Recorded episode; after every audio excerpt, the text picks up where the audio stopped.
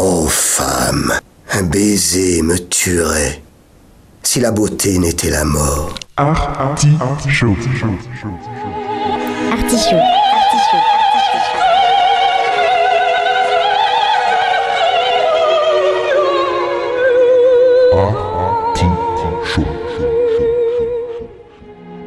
L'artichaut.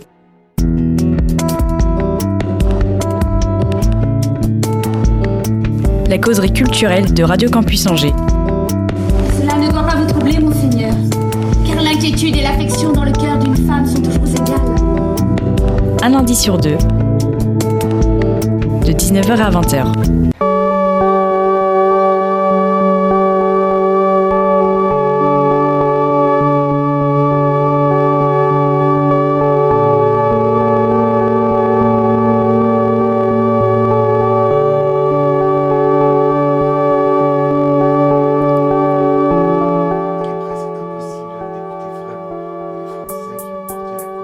Perfection, écoute ce qu'ils vont répondre plus qu'ils n'écoutent l'autre.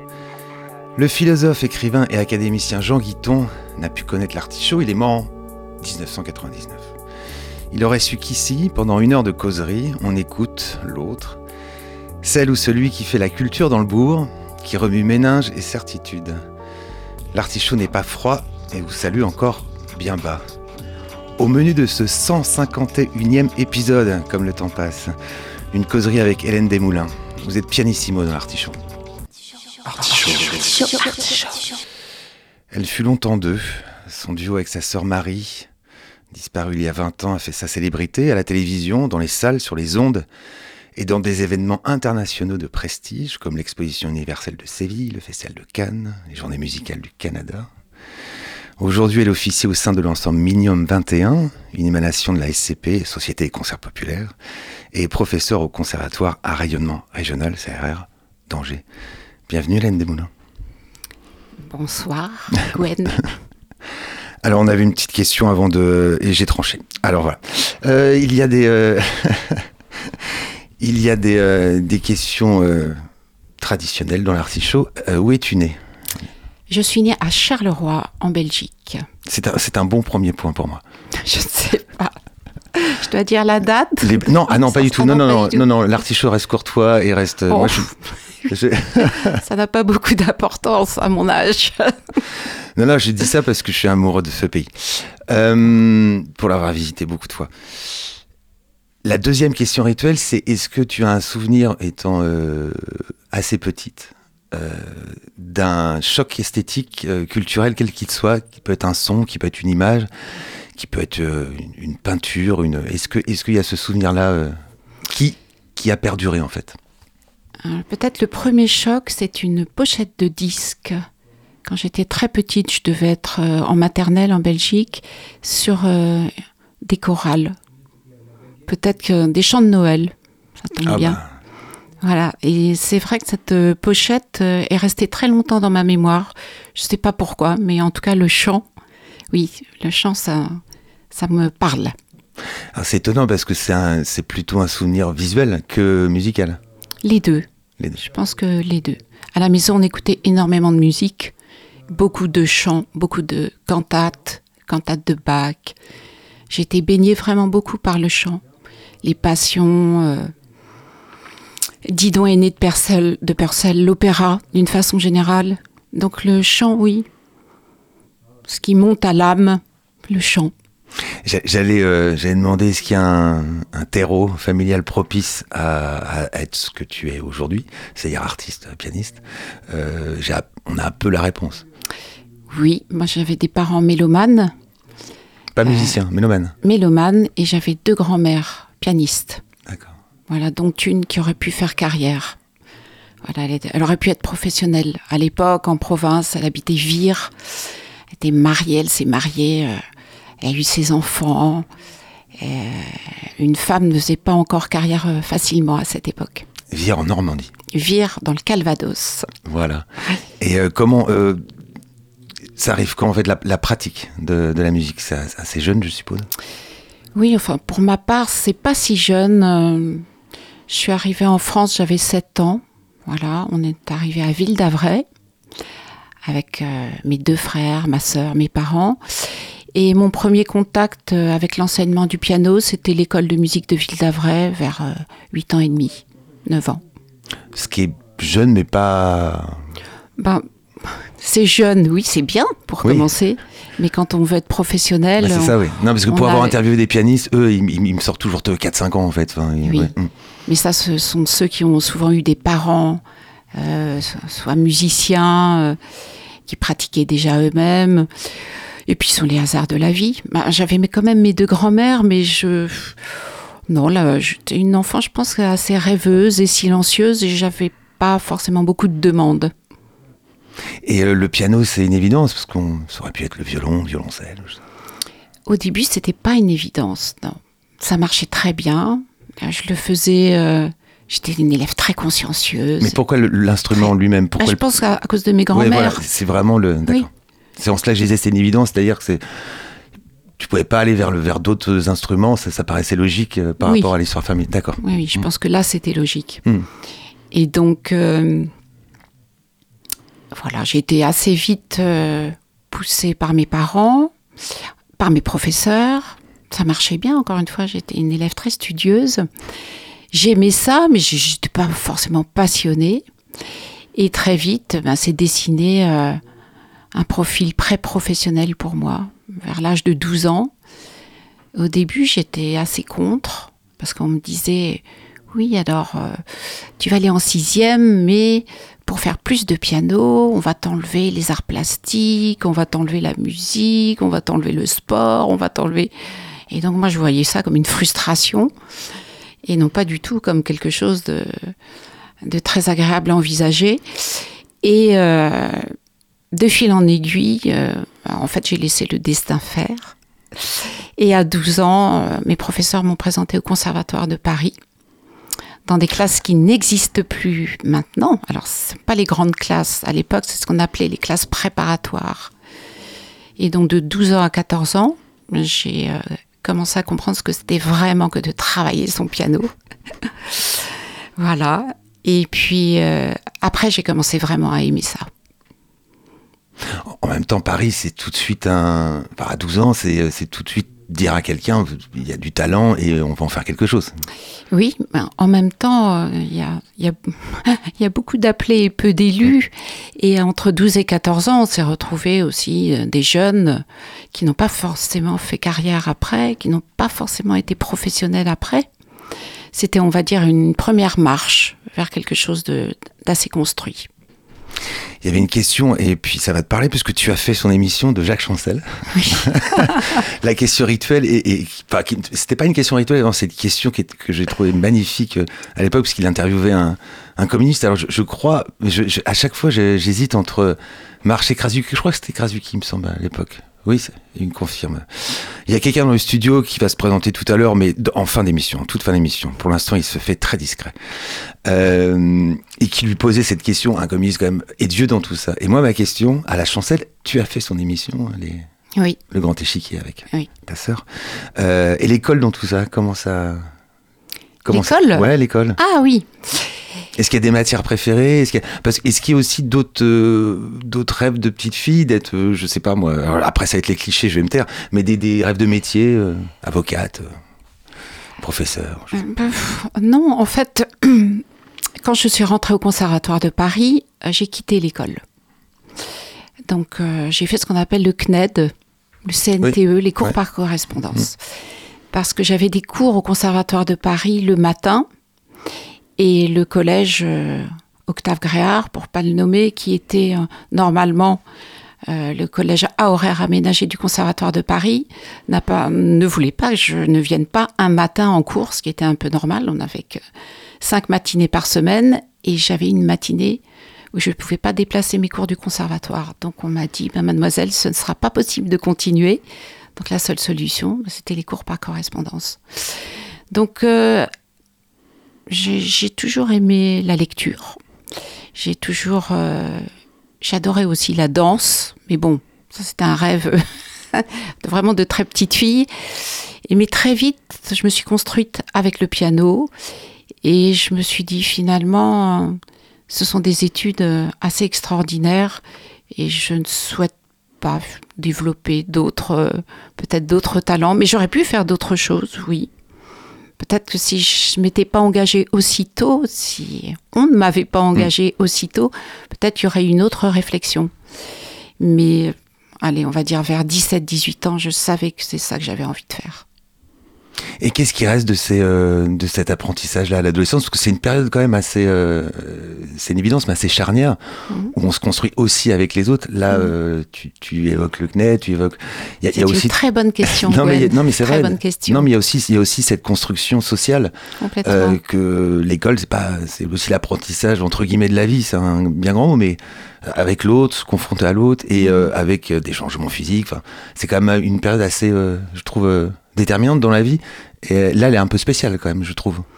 Oui, il y a beaucoup de solitude. Il y a beaucoup de solitude par rapport aux gens de mon âge.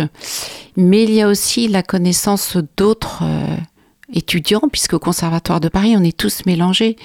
Donc j'entre dans le monde adulte aussi. Il y a des étudiants de 17, 18, 20 ans. On est tous mélangés en fait. On est les petits et les grands. Donc la solitude par rapport à des enfants de mon âge, oui. L'adolescence, pas d'adolescence. Et tout de suite dans ce monde, justement, peut-être qui m'a séduite parce que il construisait déjà avec beaucoup de maturité. Et peut-être que pour avoir vu de temps en temps des amis de mon âge, je trouvais qu'il y avait un peu un manque de maturité qui quelque part me faisait dire bon ben il n'y a pas à regretter. Et bien plus tard après on se dit les étapes de la vie il faut les vivre. Il faut pas trop trop les, les éviter. Elle arrive à quel moment dans ta vie la crise d'adolescence Très tard. Peut-être. C'est- On est peut-être en plein dedans, non? Ah non, je l'ai dépassé, là, c'est bon. est. Et euh, bah, c'est délicat, mais on va, on peut pas y couper dans ta vie. C'est la, non. Bien sûr.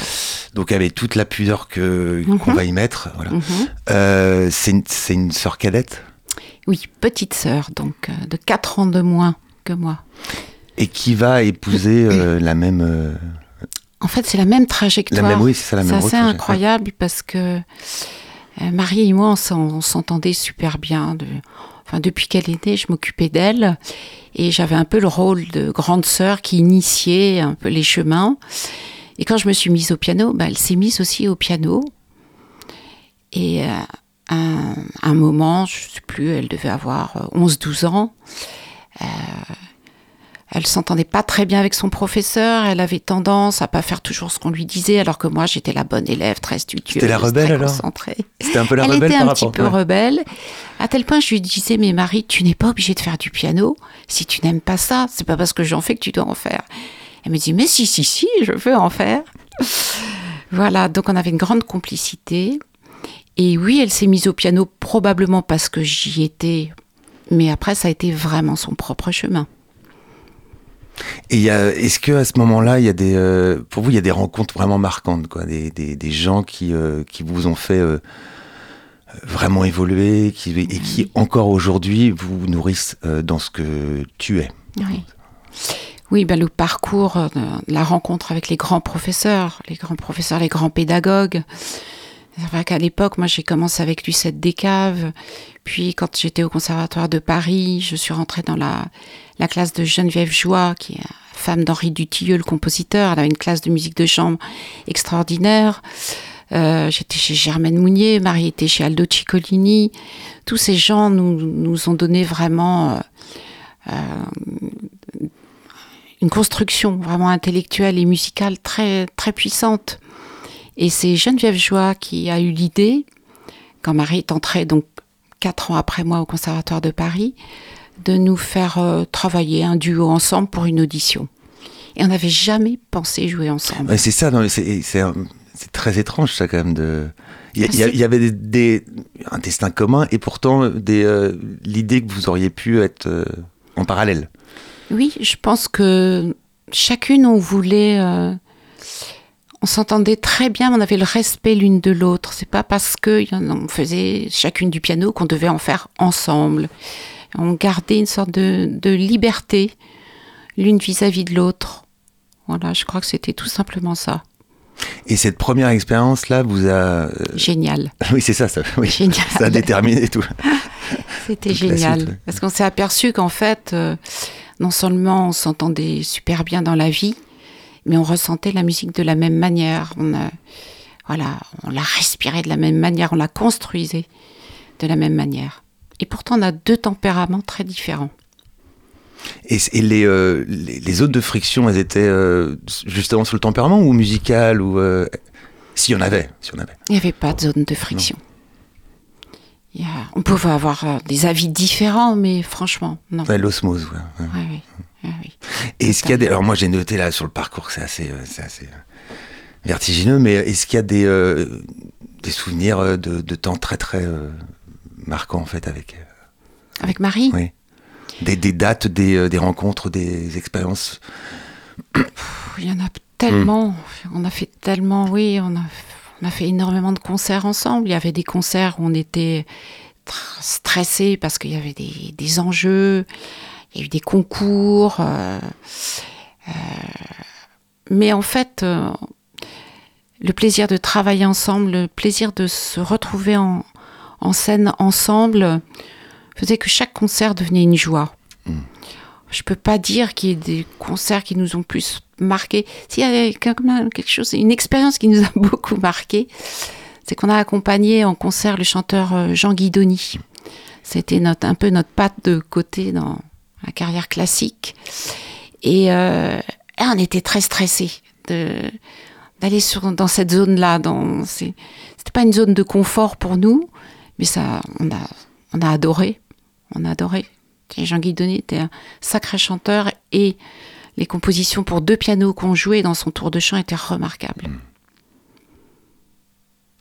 Et euh, c'est quoi la... Est-ce que c'est des aventures vraiment euh, euh, originales d'être d'être deux? On- Il y a, y a des... y a des, euh, on pense tous au Sœur Labec, enfin, il y a, il y a- il y a des... Mais c'est... A été longtemps, voilà, c'était le- l'exemple des un peu des sœurs Mm. aînées et on nous parlait tout le temps de la filiation des sœurs Labec. On se sentait quand même très différentes de mais- mais que tempérament, c'est de rare comme, répertoire. euh, comme euh, configuration en fait? Alors de, Depuis- de jouer à deux, mais ouais. deux de le sœurs ou de frères ou de. J'ai l'impression que, enfin, moi, j'ai pas le, je suis pas assez connaisseur. hein, c'est pour ça que je, je pose la question. Oui. je pense que ça, ça s'est peut-être développé plus que à mon époque, il n'y en avait pas tellement. Mm. Franchement, il n'y en avait pas tellement. Non, il n'y en avait pas tellement. Et, et, euh, en, en essayant de faire simple, hein, parce que c'est quoi la plus-value en fait de, de jouer à deux et de propo- proposer des œuvres? On multiplie tout par deux. D'accord. ce Est-ce qui est est-ce qu'il y a des limites ou est-ce que Non, mais il y a un répertoire d'abord qui, qui est formidable pour le piano à quatre mains, pour le deux pianos. Euh, tous les compositeurs ont laissé des petits chefs-d'œuvre pour euh, cette formation. Et sous les, les quatre mains, il y a une, vraiment une résonance presque orchestrale, orchestrale souvent du piano. Ce qui fait qu'on travaille sur les registres, euh, les timbres, comme un orchestre. Donc c'est passionnant. Donc on se pose plein de questions. On utilise tous les moyens de l'instrument. Et voilà, ça laisse des, des heures et des heures de réflexion, de travail, euh, d'échange. Non, c'est génial de faire ça en plus avec quelqu'un de proche. C'est une vie merveilleuse. Mm. Et euh, quand, quand tu dis que les compositeurs, beaucoup de compositeurs ont laissé des œuvres pour euh, euh, quatre mains, ça veut dire qu'il y avait, il y avait, euh, ils avaient les interprètes pour, ou c'était des, c'était un, un peu des laboratoires de, de création. Je pense qu'il y, a- il y a eu beaucoup d'œuvres originales pour quatre mains. Et puis, mais au 19e, sie- au 19e siècle, il y avait beaucoup d'œuvres aussi qui étaient réduites pour le piano à quatre mains, pour les faire connaître, notamment toutes les œuvres orchestrales. Donc, euh, le transmetteur, c'était le piano à quatre mains. Hmm. Mais c'était aussi des chefs-d'œuvre. C'est pas parce que c'était des transcriptions que ce n'était pas déjà Oui, des, bien sûr. ouais. euh, des, des chefs-d'œuvre. Mais ça permettait de, de, de De diffuser la ouais, musique, voilà, de- tout populariser simplement. entre guillemets des, voilà, te- avec une- un format beaucoup plus euh, ben, oui, forcément pratique. euh, oui, bien sûr. beaucoup plus Ouais. pratique. Et euh, bah, ouais, c'est toujours- je- j'essaie de rester parce que c'est non, mais c'est c'est quelque chose d'assez, euh, d'assez, euh, comment dire? Non, mais je suis très heureuse de parler de- du duo avec ma sœur. Ça fait très euh, important pour oui, moi, ouais. très important. Et on parlait des rencontres aussi. Il y a une femme qui nous a beaucoup marqué, et Marie et moi.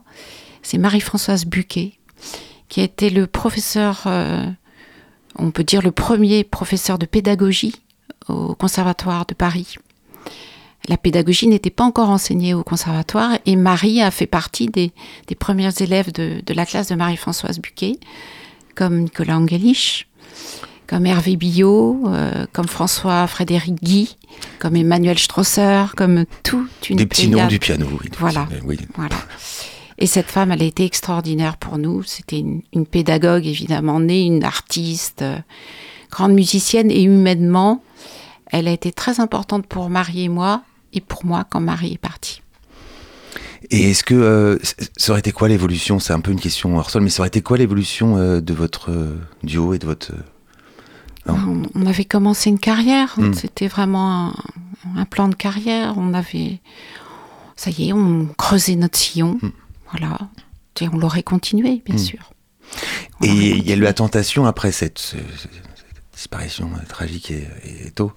Euh, comment t'as regardé le piano après comment euh, C'est ah, bon, été très cruel, très dur. Bon, il faut dire qu'on n'était pas toutes seules. hein. On a nos, nos maris, nos enfants.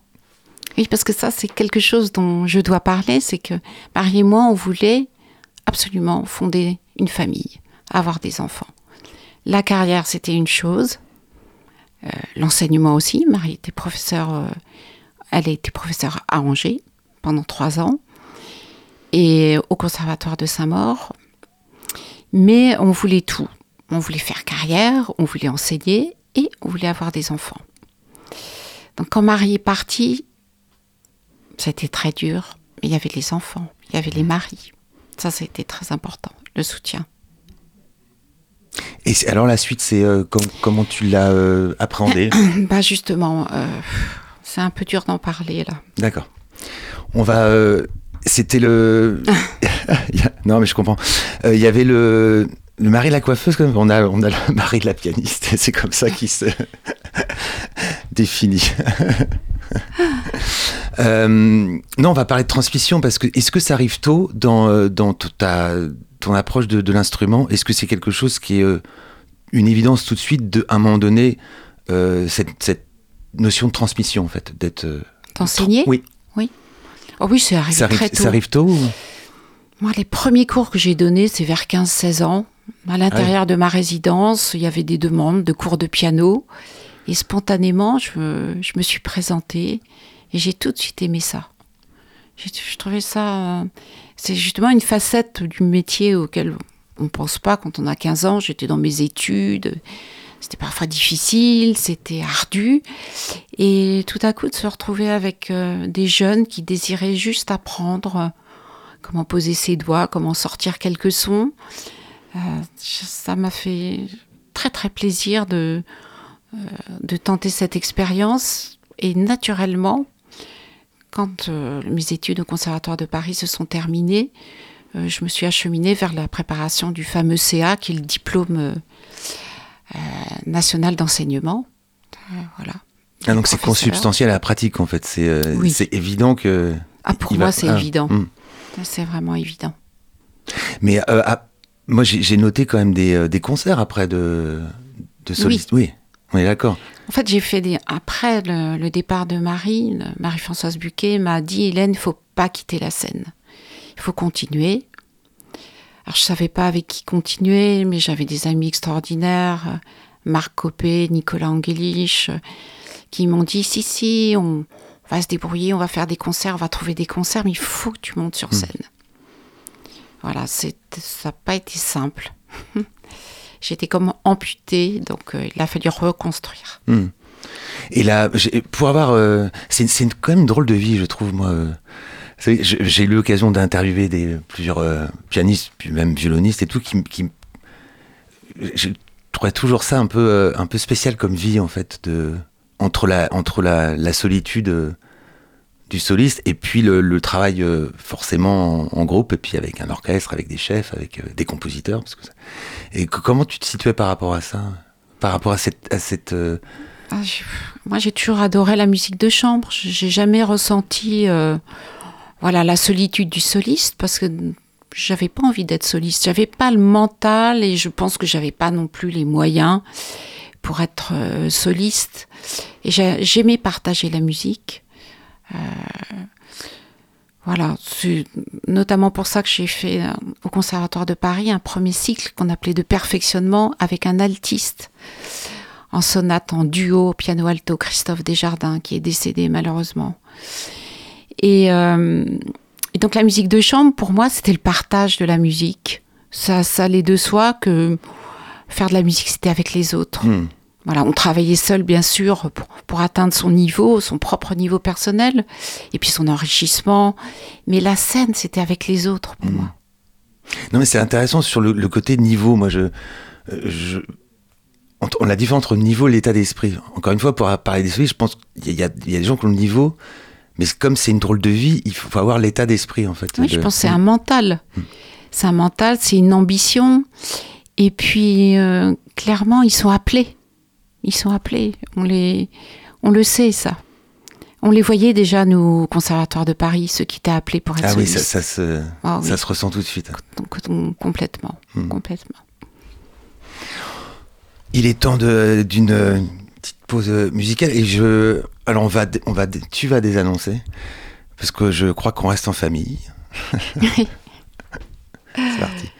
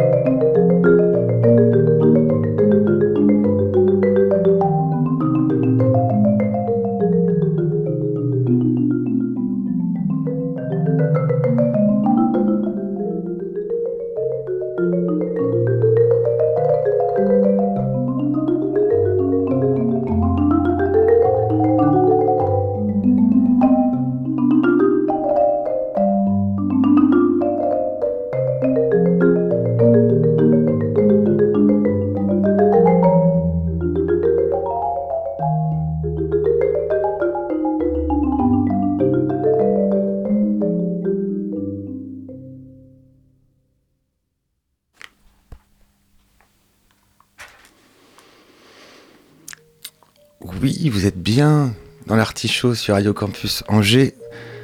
Mais on va, oui, voilà, on va laisser un, un joli fond euh, musical. Vous êtes en, en compagnie d'Hélène Desmoulins, pianiste, professeur au CRR et membre du Minium 21, dont on va parler évidemment. Bien sûr. Donc il faut nous dire ce que c'était, ce qu'on vient de- d'entendre de, manière euh, un peu plus distincte. Alors, vous venez d'entendre la sonate en trio de Jean-Sébastien Bach, transcrite pour trois marimbas par le trio SR9. Un trio dont mon fils Nicolas Cousin est un des protagonistes. Donc, Nicolas Cousin, euh, Paul Changarnier et Alexandre Espéré, le trio SR9. Bon, on peut, dire quand même qu'il est, lui, c'est un enfant de la balle, non? Oui. Et là, c'est intéressant. Mais pourquoi ce choix de Parce que c'est un instrument qui est quand même assez euh, en- pas rare. C'est pas, c'est pas, mais euh, dans la musique classique, moi, j'ai très peu vu, sauf dernièrement magnifique avec euh, Bulgare, je crois. Elle était Oui. ouais. Euh, La papesse du, euh, comme dirait oui. Nicolas Cousin, Nicolas. la papesse de l'instrument.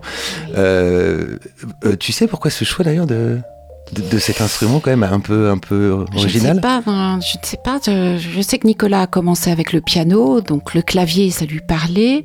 Mais très tôt, il nous a parlé des percussions. Il a, voilà, il a découvert et il nous a fait découvrir le monde des percussions au conservatoire à Angers. Donc parallèlement au piano, il a commencé les percussions et puis après il a lâché le piano, mais il n'a pas lâché les percussions.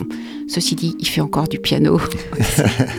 Mais, mais c'est un, c'est un, un trio qui tourne dans le monde entier, non? Oui, c'est un très beau trio. Ouais, ils ils sont- se sont rencontrés euh, au Conservatoire de Lyon, voilà, dans la classe de Jean Geoffroy. Et ce sont trois personnalités extraordinaires. Ce sont des créateurs, vraiment. J'ai beaucoup d'admiration pour ce qu'ils font. J'adore leur trio. Est-ce qu'il y a beaucoup d'œuvres qui existent euh, pour cet instrument en fait Non, non, non, non. Non, ça se crée aujourd'hui. sont, voilà. Mm. En fait, c'est un instrument qui est arrivé très tard hein, dans, en Occident, du moins dans la musique occidentale. C'est quoi, les, les, les 80 dernières années, où peut-être euh, on commence à l'utiliser. On peut peut-être rappeler ce que c'est. C'est Oui, c'est comme. famille xylophones. Enfin, Voilà, c'est un très be- bel instrument, ce 5 octaves et demi en palissandre. Ça se joue avec des baguettes, euh, ça a des résonateurs. Et c'est en fait euh, un instrument ici du balafon qui est aussi un, un clavier. Voilà. Alors j'ai vu qu'il y avait deux sources. C'était aussi en Amérique du Sud, de, de- de très très ancien en fait, Oui. et Afrique avec le. Oui. ouais. Oui, oui. Mais même esthétiquement, c'est magnifique. C'est magnifique, ouais. C'est magnifique. Puis c'est un son que j'adore. Il y a des vibrations dans cet instrument, euh, voilà, bah, qui rappellent aussi des vibrations du piano. hein. Et puis il y a des couleurs chaudes. Et avec Nicolas, on a fait un peu de duo. On a fait, euh, voilà, du piano marimba. Ça, c'était un grand moment aussi, grand moment de ma vie.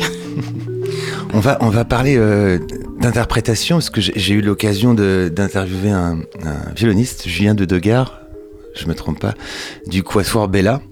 Et je lui posais cette question euh, qui me taraude à chaque fois que j'ai un, musicien en face de moi.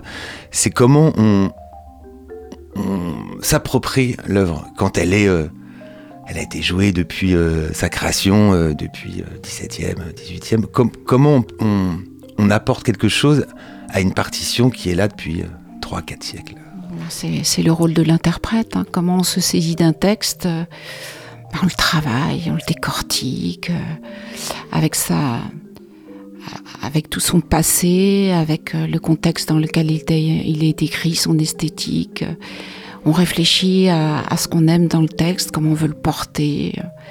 Pour moi, c'est vraiment très similaire à un texte de théâtre. hein. Je dis toujours un texte musical. Ça, doit être interprété comme un texte euh, théâtral. Il faut chercher le sens. Il faut chercher euh, les couleurs, il faut chercher les émotions.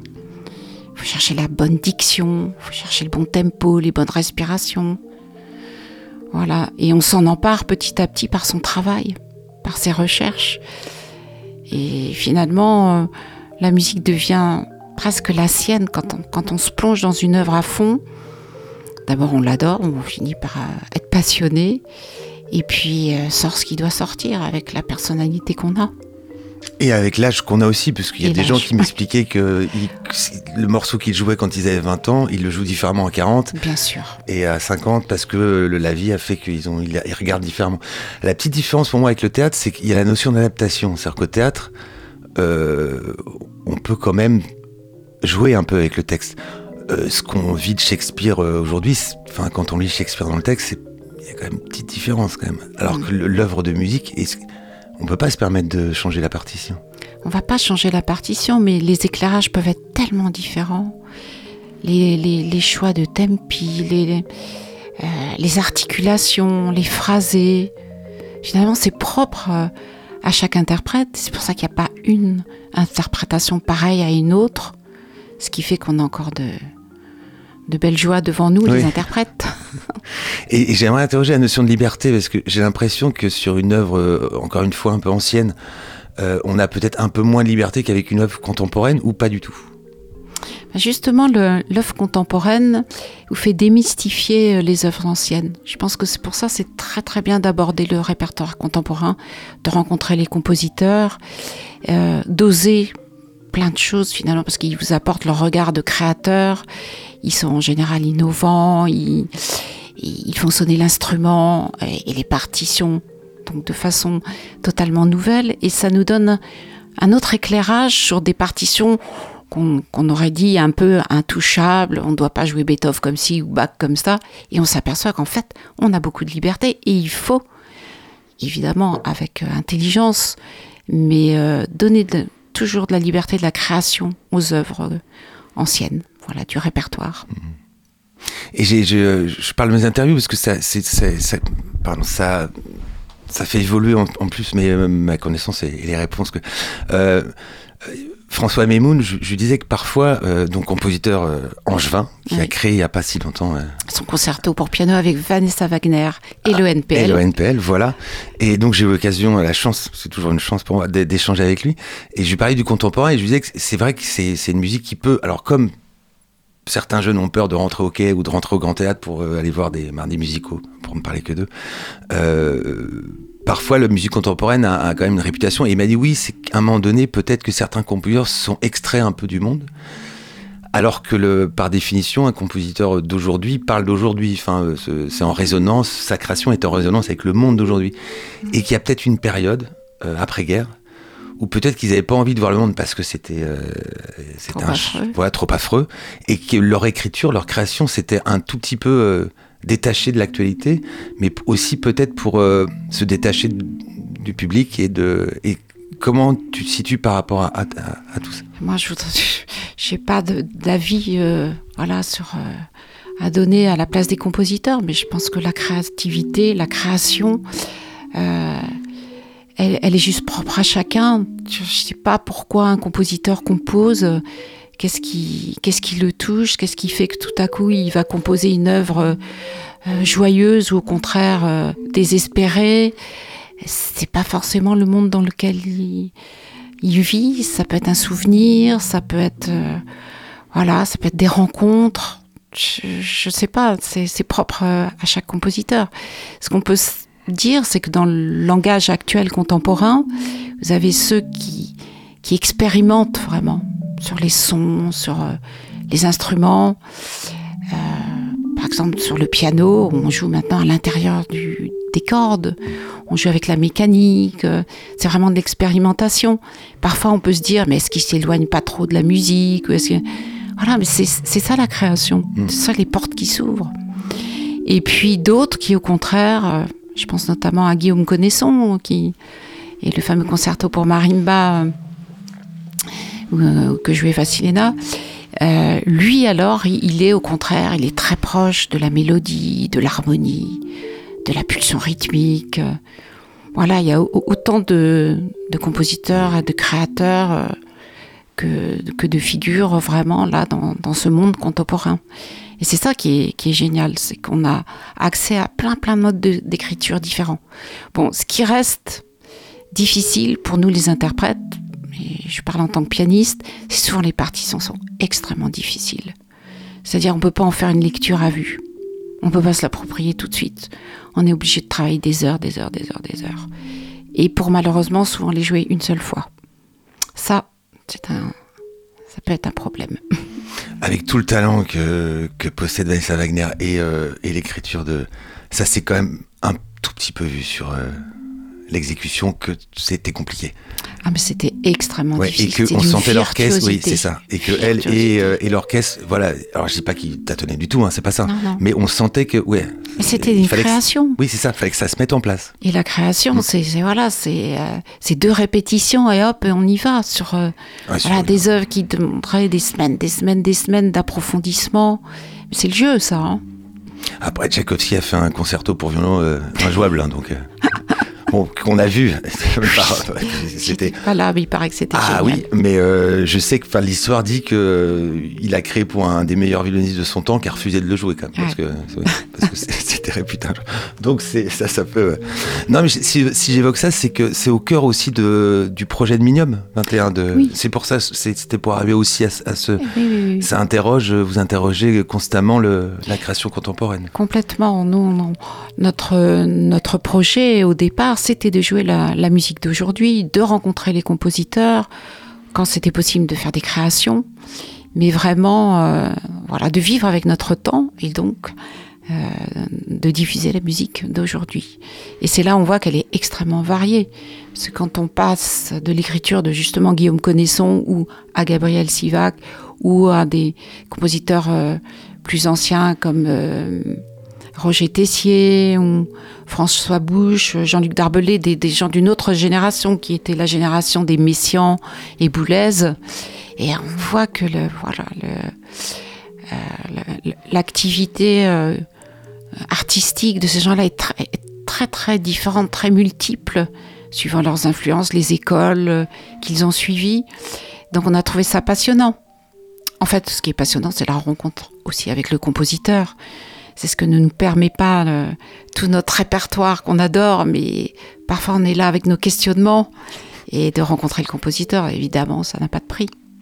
Et à, à contrario, le, le- une, une œuvre euh, importante euh, trouve des réponses à chaque époque. euh, Bien Je sûr. pense à Shakespeare qu'on pourra encore créer dans cinq siècles avec des euh, Bah, je regardez, sais pas, en Jean- hologramme ou je sais pas. Re- regardez Jean-Sébastien Bach, trois marimbas. Voilà.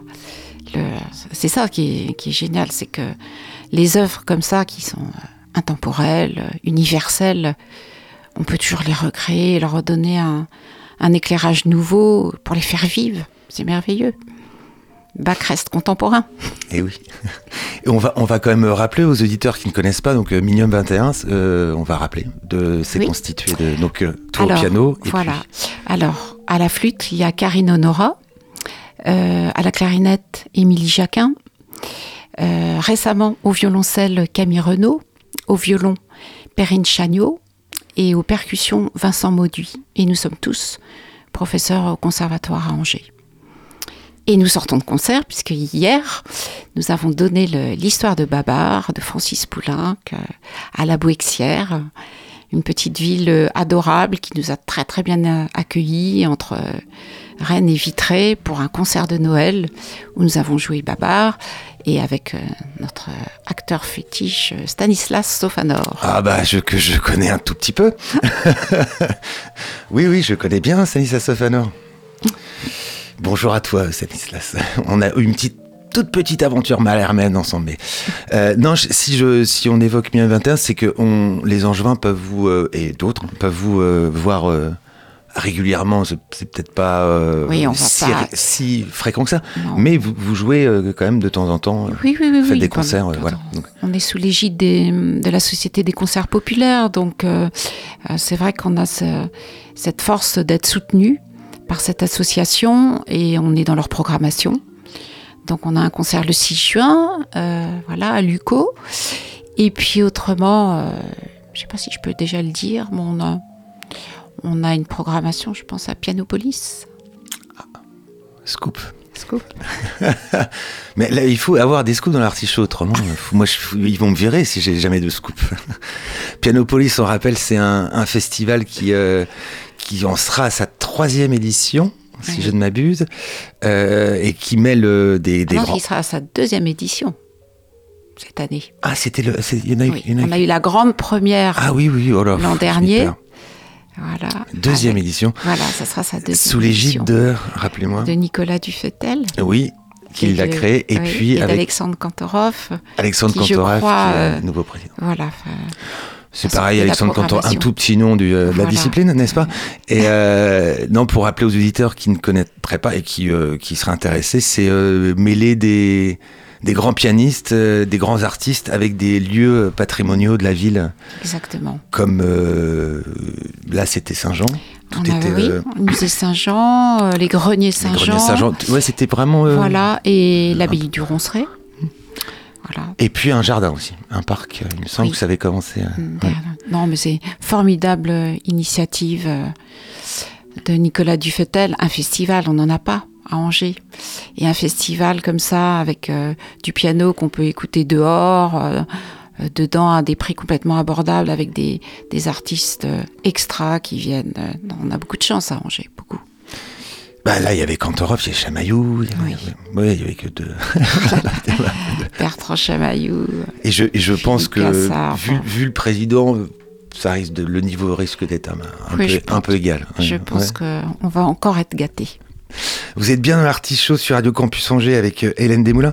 J'avais une question quand même pour euh, rebondir juste avant de, de passer à autre chose sur euh, justement la composition. Est-ce que ça a été une tentation un jour? Non. Non. Moi, j'ai la, Je- je- la Non, réponse est claire. non, non. Pourquoi Euh, C'est un, c'est un autre mode euh, d'esprit. Parce que ça, oui, je, je sais pas. Je, on a un répertoire tellement euh, incroyable. Je sais pas ce que j'aurais à dire. en, voilà, de différent. De non, non, mais je. voilà, Alors, je un laisse ça aux compositeurs et puis, puis voilà. ça- Là aussi, on est appelé hein, ou on l'est pas. Euh, visiblement, je ne suis pas. C'est un argument que j'entends parce que quand on dit pourquoi t'écris pas Gwen, je dis bah excusez-moi mais moi j'ai lu euh, j'ai lu Baudelaire euh, et Mallarmé. Qu'est-ce que, j'ai j'ai- difficile. j'ai lu, Ba- j'ai lu Balzac, j'ai lu Stendhal, j'ai lu Flaubert. hein, donc je veux... Et en même temps, si des gens après eux c'était la même chose que moi, on n'aurait pas Non, non, mais je pense René Char, on n'aurait pas voilà, on n'aurait pas tous ces on est appelé on l'est pas. c'est voilà, voilà. plus ça. C'est voilà, c'est plus dans ce sens-là parce que euh, on apporte toujours quelque chose. Et heureusement que des gens sont ont pas été écrasés par Non, euh, ce qu'il y a eu avant. sûr, Parce qu'après Homer, on s'arrête. hein. Ou après Bach, on s'arrête. Enfin, je, voilà. Ou après le. Caravage, je sais pas. Non, mais Euh, j'aimerais qu'avant de, avant de, de conclure, et euh, c'est là que c'est là que monsieur quand même va intervenir une fois pour un coup de cœur. Ah, si, ouais, on a, ah oui, on n'a pas le choix dans l'artiste Tous les invités ont un coup de cœur. Yannick aussi aura son coup de cœur. Euh, non, ma, ma, ma dernière question, est-ce qu'il y a des, des- deux dernières Est-ce que, est-ce que tu peux mettre en avant une petite perle que tu as en ce moment euh, au conservatoire et qui, euh, et qui va aller très très loin? Si tu veux mettre en avant un ou deux noms Oui. que tu as sous ton aile et qui vont éclore, c'est sûr. Moi, j'ai une Parce perle. que tu as fait éclore des gens. Oui, j'ai une perle. Il s'appelle Raphaël Collard. euh, il, est, il nous a quittés. euh, il a quitté le conservatoire d'Angers. Il est rentré au conservatoire de Paris. Donc, on Oui, mais tu l'as pour ça, pour les emmener au conservatoire de Paris. c'est- Oui. c'est- c'est- Oui, c'est c'est vraiment une perle. Et voilà. Oui, bien sûr.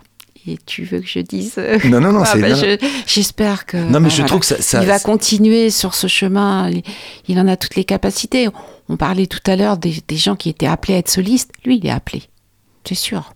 Non, mais ça témoigne aussi de. Moi, comme je, je trouve que les solistes qui sont invités par l'ONPL témoignent de la qualité de l'ONPL, je, je, je pense, et Stanislas Sofaner a envoyé des gens aussi au. Voilà.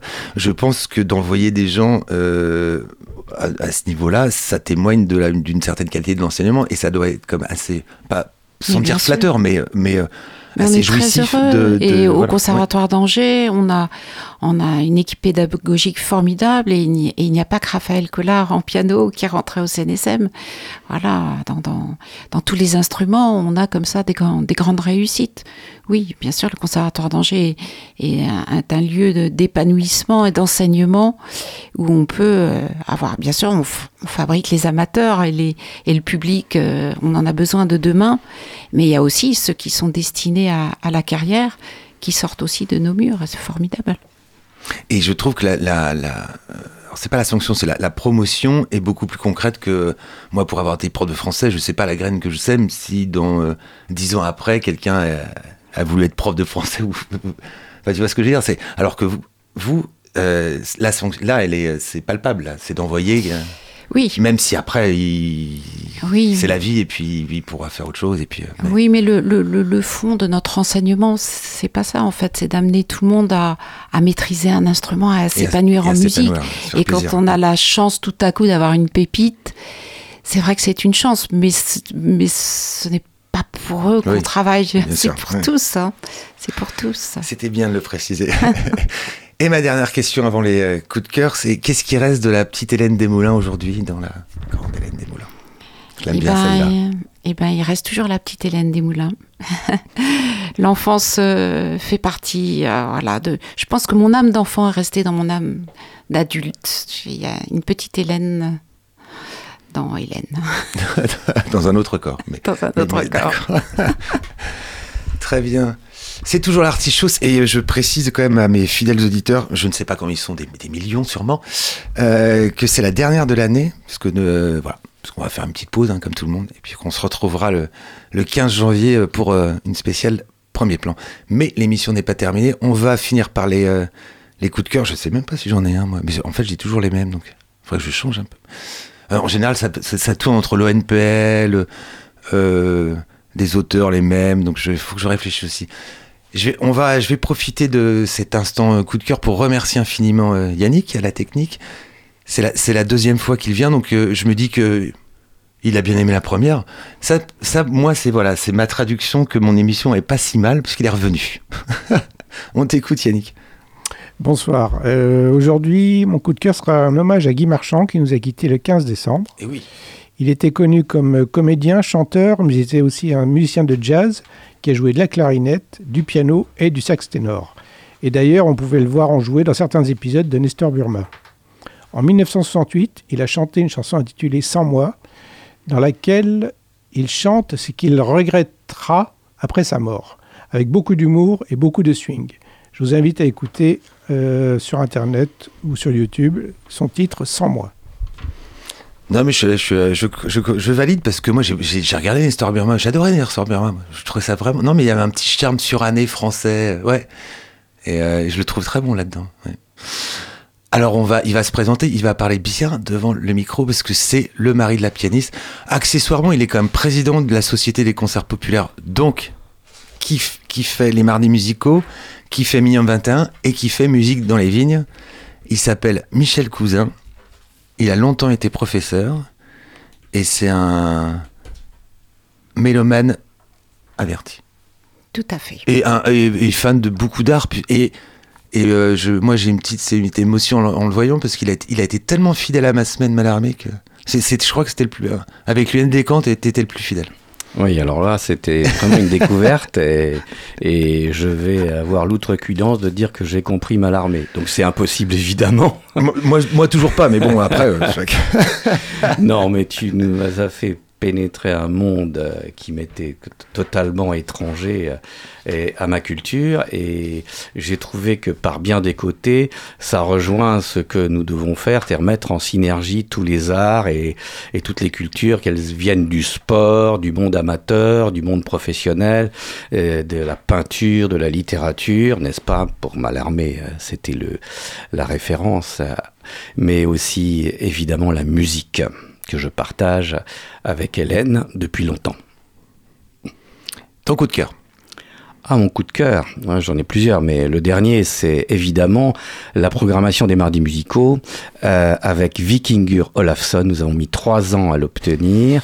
Il a euh, fait, on peut dire, un carton, puisque le grand théâtre d'Angers qui nous est euh, prêté gracieusement par toutes les municipalités depuis 1877, puisque nous sommes la plus vieille société de concert populaire de France encore en activité, eh bien, Vikinger Olafsson a fait un carton, il a fait 700 personnes, on aurait pu faire deux soirées. Vikinger Olafsson nous a fait les variations Goldberg comme personne. Je les avais entendues par Nicolas Angelich, dont on a parlé dans notre entretien. Euh, c'était encore autre chose, c'était absolument vertigineux. Alors, euh, deux choses. Euh, je, remercie notre invité de dernière minute d'avoir retour- retourné le couteau dans ma plaie. Ah si, ah bah si, ah bah si. Et mon coup de cœur, c'est pour Gwen Froger qui a complètement enflé ce concert. C'est-à-dire, il avait, il avait sa place, il avait le temps. il, est, il était dans un bar à ce moment-là et il rentre chez lui, il regarde et il se dit mais il n'y a pas un petit concert avec les variations Goldberg bientôt? Et il voit que c'est passé depuis deux heures. Donc merci beaucoup. Donc gros coup de cœur pour Gwen Froger là qui, euh, qui, euh, qui, qui m'a bien plu ce jour-là. On est 12, hein. donc là c'est le numéro 9 qui est en train d'assassiner le numéro 2 parce que c'est intolérable d'avoir ça chez soi. C'est mon travail et j'ai, mais ça m'arrive une fois dans l'année d'enfler comme ça quelque chose d'énorme. Et je me suis dit bah je vais la rattraper. Donc j'ai regardé ces dates. Australie. Ça va être compliqué. Mais euh, donc voilà c'était mon coup de cœur pour moi-même n'est-ce pas? Deuxième Enfin, tournée mondiale gros- entamée gros- par Vikingur Olafsson. Gros coup de sang, hein, pas coup de cœur évidemment, vous l'aurez compris. Et on va terminer par euh, notre invitée, Hélène Desmoulins, le coup de cœur. Eh bien, il me l'a pris, mon coup de cœur, parce que j'ai assisté aussi à ce concert. Je peux pas ne, pas dire c'était c'était pas extraordinaire. hein. Ces variations Goldberg, c'est un, monument et c'est aussi une performance. Il faut les vivre euh, comme ça en direct. Et je dois dire que, en plus, Vikinger Olafsson est un, est un monsieur adorable, hein, la grande classe, et il nous a donné un moment exceptionnel. Donc voilà, c'est mon dernier coup de cœur. Ouais, on va dire aussi SR9. Eminium 21, Oh, c'est bien. beau, bah ouais. Oui, SR9, Eminium 21. Voilà, ça, c'est mes deux coups de cœur.